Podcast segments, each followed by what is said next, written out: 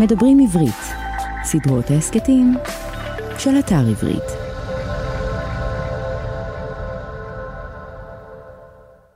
שלום, אתם מאזינים לסדרת ההסכתים כותבים עברית של אתר עברית. סדרה זו היא חלק ממדברים עברית, ערוץ ההסכתים של האתר. מדי פרק נפגוש סופר או סופרת ונדבר על הרצון או הדחף לכתוב, על החיים עצמם ושלל עיסוקים אחרים. והיום אני שמח לארח את הסופר יותם טולוב. היי יותם. אהלן רפי. נתחיל? יאללה.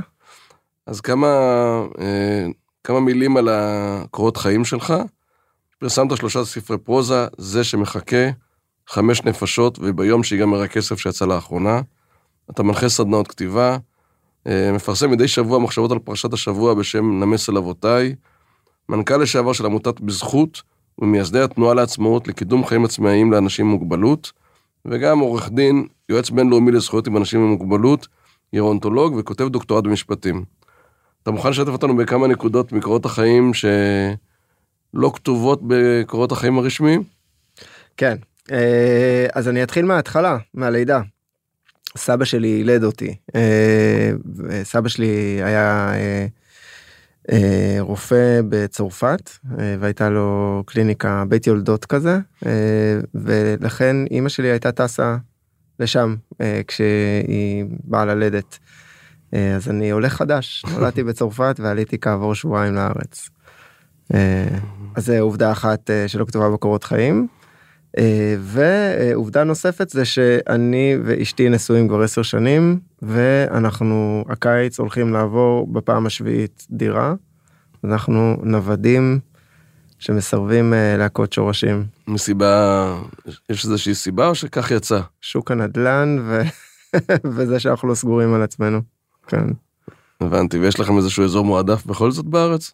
אז לאט לאט אנחנו מתכנסים, היינו בירושלים, היינו בתל אביב, עכשיו אנחנו במושב בהרי ירושלים, וכן, בינתיים אנחנו באזור הכפרי. אז פרסמת ספר ביקורים, אם כבר נקפוץ אל עולם הכתיבה.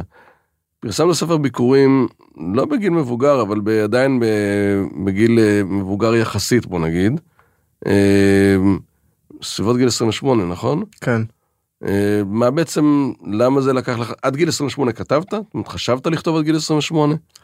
הייתה לי איזה פנטזיה להיות סופר והיה לי ברור שאני לא יכול להיות סופר בגלל שעברית לא הייתה השפה המדוברת בבית, היא הייתה צרפתית ואנגלית. לא קראנו ספרים בעברית בתור ילדים קטנים. ו... ובגלל שגם לא הייתי בארץ ב... בשנים מעצבות אלא בארצות הברית בקיצור בתחושה הסובייקטיבית שלי העברית שלי היא לא עברית של סופרים. כשעמוס עוז א' ב' יהושע זה הרפרנס. ולכן היה לי די ברור שאני לא יכול להיות סופר. והאמת היא שבזכות ערן סבג נהייתי סופר. בזכות ערן סבג? ערן סבג השדרן הקשבתי לפני המון שנים לתוכנית שלו תיאוריות הקשר. ואז היה איזה ב-11 בלילה ואז הוא אמר כמה מהסופרים הטובים ביותר הם סופרים שכתבו שלא בשפת אימם. ואז הוא מנה את השמות והוא אמר לפעמים אה, מהגרים רואים דברים שילידים לא רואים. וזה מה שהייתי צריך לשמוע כדי, אה, כדי להבין שאני יכול. אז אתה בעצם התייחסת לעברית למרות שבאמת הגעת לארץ בגיל שבועיים והיית פה בכל השנים למעט השנים שהיית בחוץ לארץ באיזושהי שליחות תכף נדבר על זה. אז עדיין לא הרגשת את העברית כשפה בעצם כן כשפה ראשונה שלך אבל לא שפת אם שלך אתה אומר. כן דברים שהם אינטואיטיביים לרוב האנשים אתמול מישהו אמר משקפיים ואני והמשיך לדבר על משקפיים ואני הייתי תקוע בזכר או נקבה משקפיים זכר או נקבה.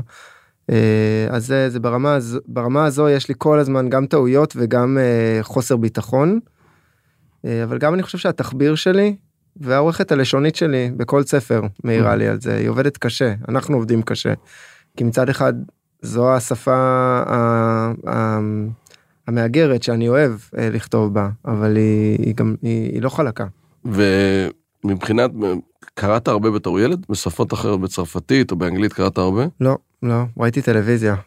את הסיפורים שלי אני קיבלתי מהטלוויזיה ורק יחסית בגיל מאוחר 18 נפתח לי עולם הקריאה. ואתה חושב שהנושא הזה של שפות נוספות, זאת אומרת, אתה מדבר בעצם, אתה מדבר צרפתית טוב? כן, צרפתית, אנגלית. אז שפות נוספות מעשירות בעצם את הכתיבה באיזושהי רמה, זאת אומרת, עולם ההתייחסות, ה... אה, גם ברמה לשונית, אבל גם חוויות.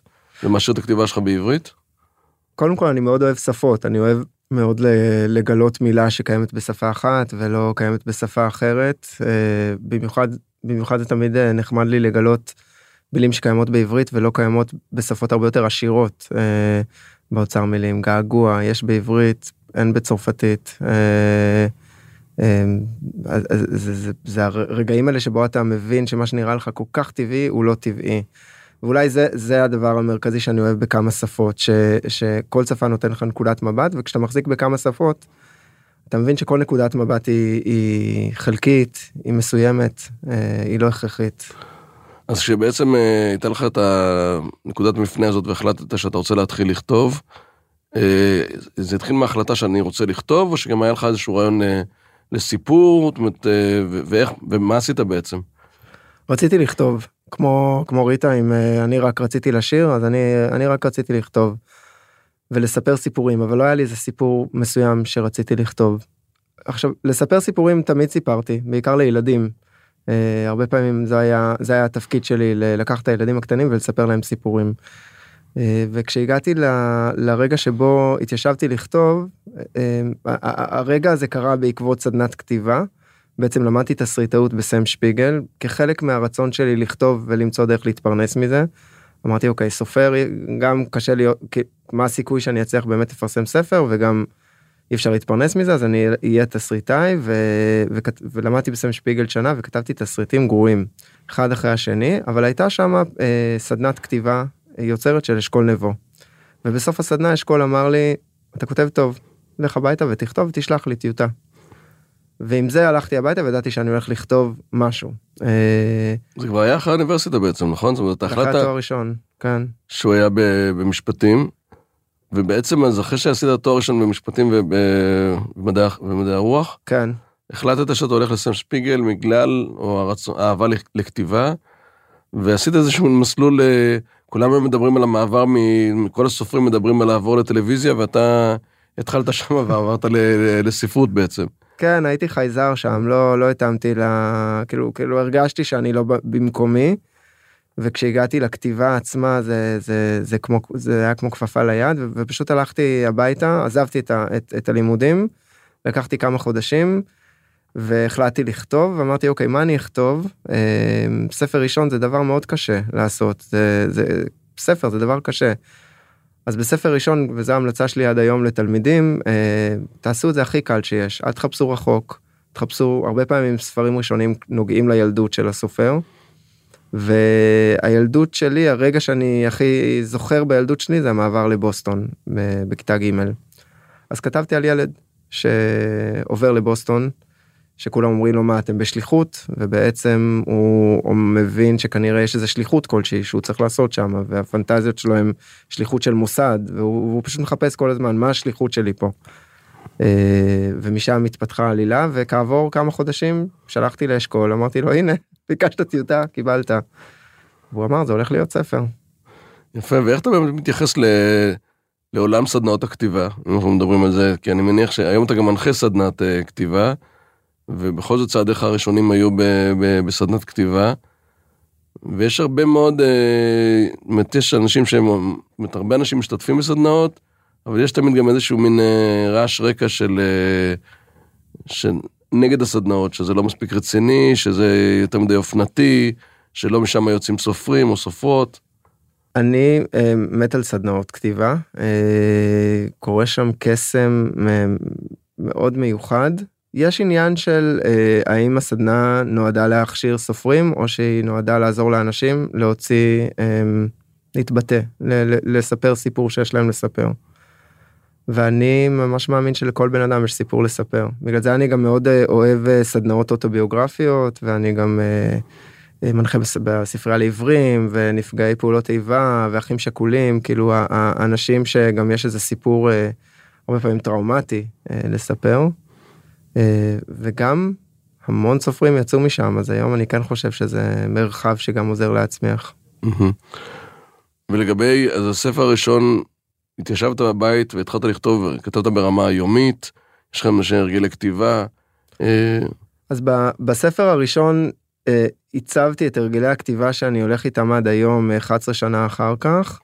אה, הנה, אתה רואה דוגמה, שנה אחת, אחרי שאמרתי את זה, אני אומר, לא, זה אחת, אחת עשרה שנה אחר כך. קיצור, ככה הראש שלי כל הזמן שאני מדבר, ואני יודע גם שזה מוקלט וכולי.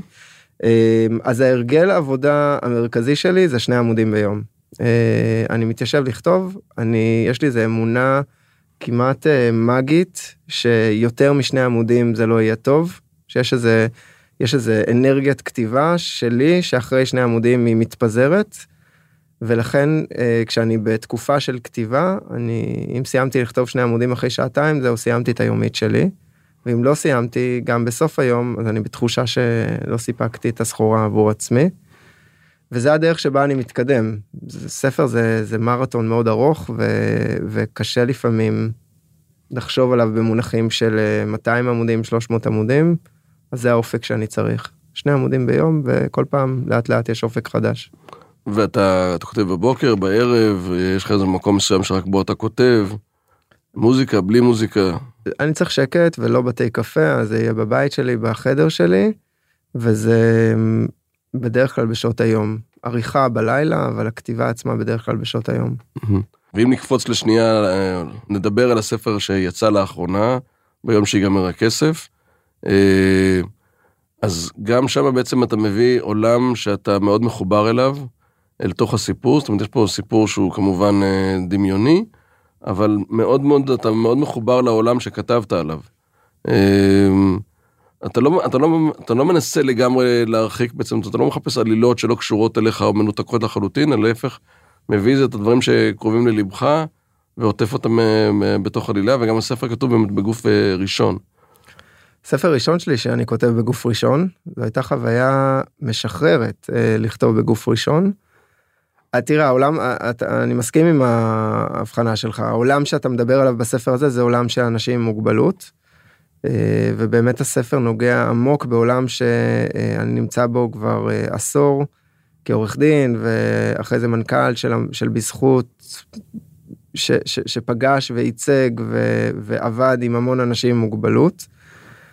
המטרה כש, כשניגשתי לכתוב את הספר בול אה, סיימתי את העבודה שלי כמנכ"ל והדבר האחרון שרציתי לכתוב עליו זה על אנשים עם מוגבלות. מבחינתי היה פיצול נורא ברור שזה דמות בספר שקוראים לה גרשון לא יודע אם אתה זוכר שהוא מגרשן דברים כן, כן. הוא חוצה דברים לשניים. ו... ואני גם נהגתי לגרשן את עצמי בשתי הזהויות שלי הזהות של האקטיביסט הפעיל למען זכויות של אנשים עם מוגבלות והסופר. כי עבורי אלה שתי אנרגיות שונות לגמרי. אה, אקטיביסט זה סימני קריאה זה לדעת זה לפעול זה. זה לשכנע, זה לבוא לכנסת ולתפוס את הבמה בוועדות כדי לקדם חקיקה ואת האג'נדה שלי. וסופר בא עם סימני שאלה והוא מבין את, הוא מנסה להבין את כל הפרספקטיבות והוא הוא מקשיב הרבה יותר משהוא מדבר. אמ, אני ממש חש, חש אותם בתוכי כ, כ, כדבר, כאנרגיות סותרות ולכן כשעזבתי את בזכות ו, והתפניתי לכתיבה וגם ירד לי האינטנסיביות בצורה דרמטית של, ה, של, של שגרת היום יום. היה ברור לי שאני הולך לאזורים אחרים לגמרי ולכן הספר מתחיל ככה יש שם ילד מתוק אה, תום שמקבל הודעה מסתורית מאבא שלו וזה מין איזה מסע אה, מסע אה, עם איזה מסע חקר כזה בעקבות אה, השאלה אם אבא שלו בחיים או לא. אין שם באופק בכלל אנשים עם מוגבלות וזו גם החוויית הקריאה. חוויית הקריאה היא שפתאום הנושא של אנשים עם מוגבלות נכנס פנימה. אגב, איך הגעת לעולם הזה של אה, אנשים עם מוגבלות, ולהיות מעורב בו וכל כך פעיל פה? נסיבתית לגמרי חיפשתי עבודה בתור עורך דין ואני האוריינטציה שלי הייתה אה, בתחום הזקנה אה, ובגלל זה גם התואר השני והשלישי שלי שם. ו... ואז הייתה מודעה אה, שחיפשו עורך דין בבזכות והתגלגלתי לשם אבל כשאני מנסה להבין מהותית מה אני עושה במקום הזה אז אני חושב שהסיפור של יחסי כוח של יחסי כוח במובן של אה, מי מחליט על מי, אה, מי, אה, אפילו עכשיו יש אה, כמה פרשיות בחודשים האחרונים של דיירים במוסדות שאו מתעללים בהם או שהם מתים בנסיבות מוזרות ו, ו, ו, וזה משגע אותי שהדיווחים בתקשורת תמיד אומרים חוסים, שלושה חוסים נהרגו, מה זה חוסים? זה אנשים. הדבר הזה שבו אנשים עם מוגבלות הם מאחורי איזה מיסוך מילולי וחוקי שמרחיק אותם מאוד, אה, זה מפעיל אותי מבפנים, זה מפעיל אותי נראה לי מהמקום של הילד האאוטסיידר אה, ש... שלא מוכן להיות אה, החריג. ובמובן הזה גם באמת אה, אה, סופר זה מישהו שמתבונן מן הצד, וכותב קצת מבחוץ ומאפשר לעצמו את, את הזכות. פה אתה כותב בגוף ראשון, אבל באופן כללי מין איזה כל יכול, או מישהו שמסתכל מלמעלה על הדברים, שזה כן קצת מתחבר לעניין של, אה, למקום שאתה מסתכל על הביקורתיות שלך לחברה והמעורבות החברתית, נכון? אני חושב שסופר צריך להסתכל מהצד על הדמויות שלו באהבה, ובאקטיביזם חסר אהבה הרבה פעמים, יש כעס. וגם בכתיבה הכעס הזה נכנס. אבל לכתוב רק מתוך כעס זה, זה לא ככה הייתי רוצה לכתוב צריך לאהוב גם את הדמויות אה, המנוולות ב, בספר. וצריך לאהוב אותם מכיוון שיש להם צדדים כאלה וכאלה או גם כדי בעצם להקל על הקוראים להתמודד עם, ה, עם העלילה ועם התיאור של המצב ועל ה, ובעצם להכיל את הסיפור כולו. כי זה לכתוב פלקט אם אתה מביא דמות שאתה לא מסוגל להבין אותה. אה, צריך להבין אותה. אה, יש דמות בספר שקוראים לה גור. השאלה אם היא הגיבורה או לא, אבל היא דמות מרכזית בספר. אני אוהב את גור, אבל גור מעורר באנשים רגשות עזים. מכעס ואפילו משאלה למה הכנסת דמות כזו לספר למה למה אנחנו צריכים לפגוש דמות כזו. אני אוהב אותה בלי, בלי, בלי לאהוב אותה לא הייתי יכול לכתוב את גור. יש איזושהי תחושה לגבי גור ש... וכמו שאמרת, ממש מרגישים את, ה, את המסע שאתה בתור כותב, עברת סופר, עברת עם הספר במובן הזה שבאמת התחלת עם דמות בשם תום, אוקיי, שזה ברור שגם השם עצמו יש פה הרבה משמעות, עם אח בשם גור שהוא באמת המורכב, ואני לא רוצה לעשות ספוילרים עכשיו, אבל מרגישים את המסע שלך, זאת אומרת גם, ה, גם בעלילה, שבאמת בחלק השני היא מאוד מאוד שונה מאשר מהחלק הראשון, וגם במקום של, של גור, וגם בכלל, אפילו על ידי זה שבאיזשהו מקום, למרות שזה בגוף ראשון, הוא פתאום הרבה יותר מדבר גם כי הוא נתת לו מקום שהוא מובא בציטוטים שלו. כן, זאת אומרת, זה נכון. מין, אה, זה קרה לך גם, זאת אומרת, אתה, זה, זה לא, לא תכננת את, ה, את המהלך הזה שהתרחש, ושם באמת גם נכנס כל הנושא הזה של המעורבות החברתית ושל באמת האקטיביסט החברתי, והספר מקבל תפנית. כן. אגב, איך זה תפס אותך גור, כאילו, עם, עם איזה טעם נשארת עם גור בסוף? אה, עם זה שהוא הוא, הוא, הוא דמות א' מאוד מורכבת, אה, הוא סוג של הילד שצועק המלך הוא עירום, אבל, אבל בגלל האקטיביזם שלו, בגלל מישהו, הוא הולך רחוק מדי, hmm. ויש לו את הבעייתיות שלו. זאת אומרת, אפשר להסתכל על הדברים החשובים שהוא מאיר, אבל אי אפשר, אה, עוד פעם, בהסתכלות שלי כקורא, אבל אי אפשר אה, לסלוח לו על ההתנהגויות שלו. בסדר? זאת אומרת, אבל הוא, והוא מין קצת קורבן של עצמו באיזשהו מקום. זה יפה, הדימוי של המלך הוא עירום, אני, אני חושב הרבה על זה ש, שבסיפור של אה, על בגדי המלך החדשים, זה ילד שאומר את הדבר הזה. כאילו הדבר הזה, לא סתם לא שמו שם מבוגר שאומר המלך הוא עירום. ו, ובגלל זה יותר קל לי לכתוב ילדים. אני קצת הילד הזה. אה, אה, בגלל זה אוהבים להאשים אותי בתמימות, כמו את הדמות. אתה גם באיזשהו מקום, עוד פעם, בתור אקטיביסט חברתי, אה, צריך להיות צעיר כנראה כדי להיות אקטיביסט חברתי, או צריך להיות, לבוא ולהגיד, אני רוצה למרוד במוסכמות, אני רוצה לקרוא תיגר, אני רוצה, אני מוכן לעשות את הדברים, אני מוכן, זאת אומרת, אתה, חסרות לך השכבות שהן מצטברות כנראה כשאתה מתבגר, שבהם אתה... גם נעשה יותר מתון וגם נעשה יותר אה, עייף באיזשהו מקום כנראה, לא? תראה, יש לי איזה תפיסה רומנטית על זקנה, שאני אומר, אוקיי, בן אדם בן, מה זה זקן? בגיל שלנו. אנחנו גדלנו בלי אה, פלאפונים, בלי אה, אינטרנט. אנחנו מבינים הרבה יותר מילדים עד כמה העולם הזה יכול להשתנות. אז דווקא אנשים מבוגרים, בעיניי הם אנשים שאמורים להבין שמה שהם רואים מול העיניים לא, לא חייב להיות ככה, יכול להיות אחרת. אבל אבל אז, אז זה לא אינהרנטית לזקנה או ל... או ל אז, אבל זה כן משהו שהוא איזה אמ, הלחוש כזה הלחוש חברתי שגורם לנו קצת אה, להירדם תוך כדי ולרצות את הנוחות שלנו ולא לשנות שלא יזיזו לנו את הדברים יותר מדי.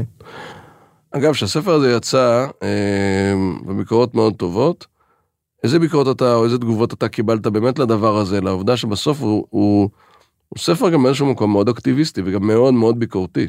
כן. זאת אומרת, והולך ומקצין בביקורת שלו.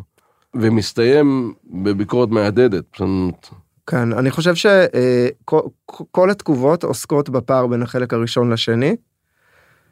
אני, אני, אני חלק את זה לשניים. התגובה שהכי משמחת אותי ואני מקבל אותה הרבה זה קראתי את הספר ביומיים. אה, אה, ו- ובאמת כשכתבתי את הספר רציתי שזה יהיה ספר page turner שקשה להניח מהיד. כי אנחנו בתקופה שבה הספרות היא במאבק אה, איתנים או האמת היא איתנים זה כאילו היא נותנת fight אה, אבל אבל מול נטפליקס ומול אה, פייסבוק והקשב של הקורא הוא, הוא קצר נורא ולכן צריך לתפוס את הקורא. ואני חושב שסופרים צריכים לצאת מאזור הנוחות שלהם וקשה יותר בימינו לכתוב אקספוזיציה איטית ארוכה. אה, פנימה אל תוך הסיפור אתה צריך לתפוס את הקורא ואני רציתי לעשות את הדבר הזה משהו שלא עשיתי בספרים הקודמים שלי. אז זה, זו תגובה שאני מקבל והיא משמחת אותי. והתגובה השנייה זה ההתייחסות לפער בין שני חלקי הספר. אה, תום בחלק הראשון וגור בחלק השני והתגובות עצמן משתנות יש אנשים שאומרים אין החלק השני תפס אותי ויש אנשים שאומרים לא יכולתי לקרוא ברצף את החלק השני מרוב שזה היה כבר זה חנק אותי בגרון. אה, מעניין. אני חושב שבאמת בחלק הראשון, אני מסתכל על זה, אז אמרתי שיש את, ה... יש את העלילה, אה, ויש כמובן את הממד הרגשי, ויש איזה מין איזה משהו שהוא המטה סיפור, שמה שנמצא מעל הסיפור, אז בחלק הראשון הרגשתי איזשהו סוג של ריק, זאת אומרת, התום שבאמת מחפש להחזיק את האבא שאיננו ואת המשפחה שאיננה ואת כל הדברים האלה, וזה היה מין איזה משהו של ריק שישב מעל כל החלק הזה. ובחלק השני זה פשוט היה הביקורת, ה... הביקורת הנוקבת שלך כ... כאדם שכנראה נתקל וראה, ואתה עשית הרבה תחקיר ל... לספר הזה? מצד אחד הגעתי עם אה, שנות אה, תראה בספר יש המון המון אה, סוגי תחקירים שהיה צריך לעשות אבל אם אנחנו מתמקדים על החיים של אנשים עם מוגבלות במוסדות שזה נושא שצריך לעשות עליו תחקיר כי יש מעט מאוד אנשים שיודעים מה קורה מאחורי החומות ומאחורי אתר האינטרנט המקסים שכל מפעיל יודע לתחזק.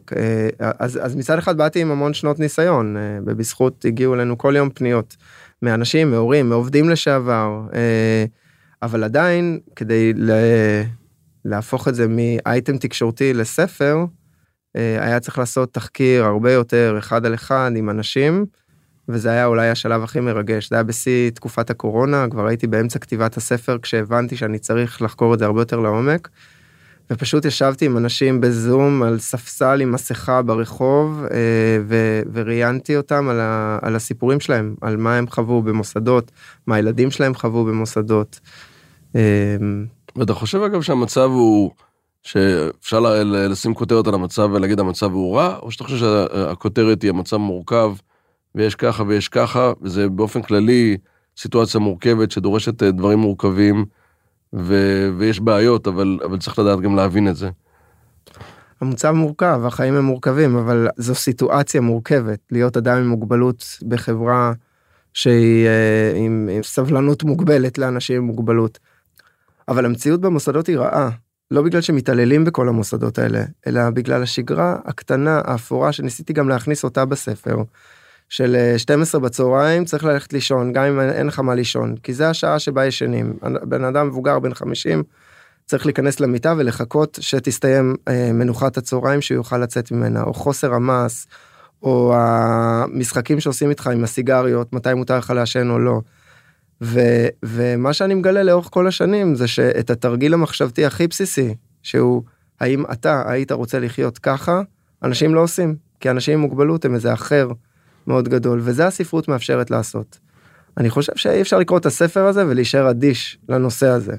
אה, אדיש לדניס שחי את החיים שלו שמה. אה, ובמובן הזה הספרות פותחת פותחת פתח ש, שכל דיווחי החדשות הכי פלסטיים לא יוכלו לעשות. ולגבי ההמשך, אתה כבר עובד על, ה... על הספר הבא, אתה... עכשיו אני נח. אה, אחרי שכותבים ספר אפשר לנוח, אה, אני זקוק למנוחה הזו, אני פתאום קורא ספרים שזה משהו שאני משתדל לצמצם בזמן הכתיבה, אה, כי המילים של סופרים אחרים נכנסות לי פנימה. אבל בראש אני כל הזמן עם הרעיונות ויש לי איזה ארבעה ספרים בראש וזה רק עניין של זמן ולתמרן בין שלושת הילדים לעבודה כי הספרות היא בסוף לא עבודה לבין הכתיבה. אגב אפשר להגיד שבזמן שאתה כותב ספר אתה כל כולך ספר אתה חושב דרך הדמויות אתה חי דרך הדמויות אתה בעצם עכשיו כשהספר יצא ואתה באמת כשאתה אומר נינח במקום מסוים אתה חוזר לחיים של שלך כיותם. כן, אבל החיים שלי כבר נהיו חיים ש... ש... שמדמיינות את הסיפורים, ולכן אני מרגיש שאני בפסק זמן מהחיים שלי, ולא שקיבלתי את החיים שלי בחזרה. אני עם קשב יותר גדול לילדים, ואני עם קשב יותר גדול לבית, ו... אבל uh, אני, אני כבר מרגיש שמשהו חסר לי בידיים, uh, העיסוק בספר הבא. מתי דרך אגב הגדרת את עצמך, אתה מגדיר את עצמך כסופר? מתי הגדרת את עצמך לראשונה כסופר? אחרי הספר הראשון אמרתי אוקיי אני עדיין לא יכול להגיד סופר זה בסך הכל ספר אחד אה, אולי זה ייגמר בזה אחרי ספר השני נהייתי מנכ"ל של העמותה ו... וזו הייתה הזהות המרכזית שלי. וסביב הספר הזה החלטתי יאללה די אני יכול להגיד אני סופר ואני עדיין לא מצליח להגיד את זה. ולפני כמה זמן אמרתי לעצמי יאללה בן אדם הבא ששואל אותי אני אומר לו מה אתה עושה אני אומר לו אני סופר כי יש לי המון דברים ברשימה שאני יכול להגיד. והבן אדם הבא שאל אותי הייתה הפקידה בבנק כשרציתי הלוואה לקנות אוטו. התלבטתי התלבטתי אמרתי לה אני עורך דין. המציאות מנצחת. אבל ראיתי דרך אגב אה, באתר שלך שהוא מעניין ושמחתי להסתכל בו. וראיתי שאתה באמת מגדיר את עצמך שם כסופר והערכתי אותך מאוד על זה זאת אומרת אני גם ברור כתבת שלושה ספרים אתה מנחה סדנאות אתה לגמרי ראוי וזכאי לתואר הזה סופר, אבל אני יודע שזה, שזה לא קל, כמו שאתה מתאר, שזה לא קל אה, לקרוא לעצמך ככה. אגב, אתה כותב אה, מדי שבוע מחשבות על פרשת השבוע, נמס אל אבותיי. ת, ת, תספר על זה, למה זה חשוב לך ו, ומתי זה התחיל. אה, זה התחיל לפני עשר שנים חזרתי מערך דבש עם אשתי ואמרתי בשנה הזו אה, זה משהו שאני רוצה לעשות ולקחתי פסק זמן של שמונה שנים וחזרתי לזה השנה. אמ, אני חושב שזה שילוב של אה, הכתיבה והחשיבה עם אה, פרשת שבוע שזה משהו שאני מחובר אליו מאוד. והניסיון לקרוא פנימה אל תוך הפרשה דברים שמדברים אל אנשים דתיים וחילונים זאת אומרת מי שקורא את ה... את הנמס זה נראה לי אה, חילונים יותר מדתיים אפילו אה, זה זה זה הרגע שבו אני כותב לנשמה לא סיפור לא חושב אה, לא משהו ארוך מדי ומתחבר פנימה. ובטח כשאתה מסתכל על החברה איפה אתה שם את עצמך במובן הזה שאתה אקטיביסט חברתי אבל האם אתה מרגיש שאתה מסתכל על החברה מ, אתה יודע, מה, מהטריבונה או שאתה שייך ל...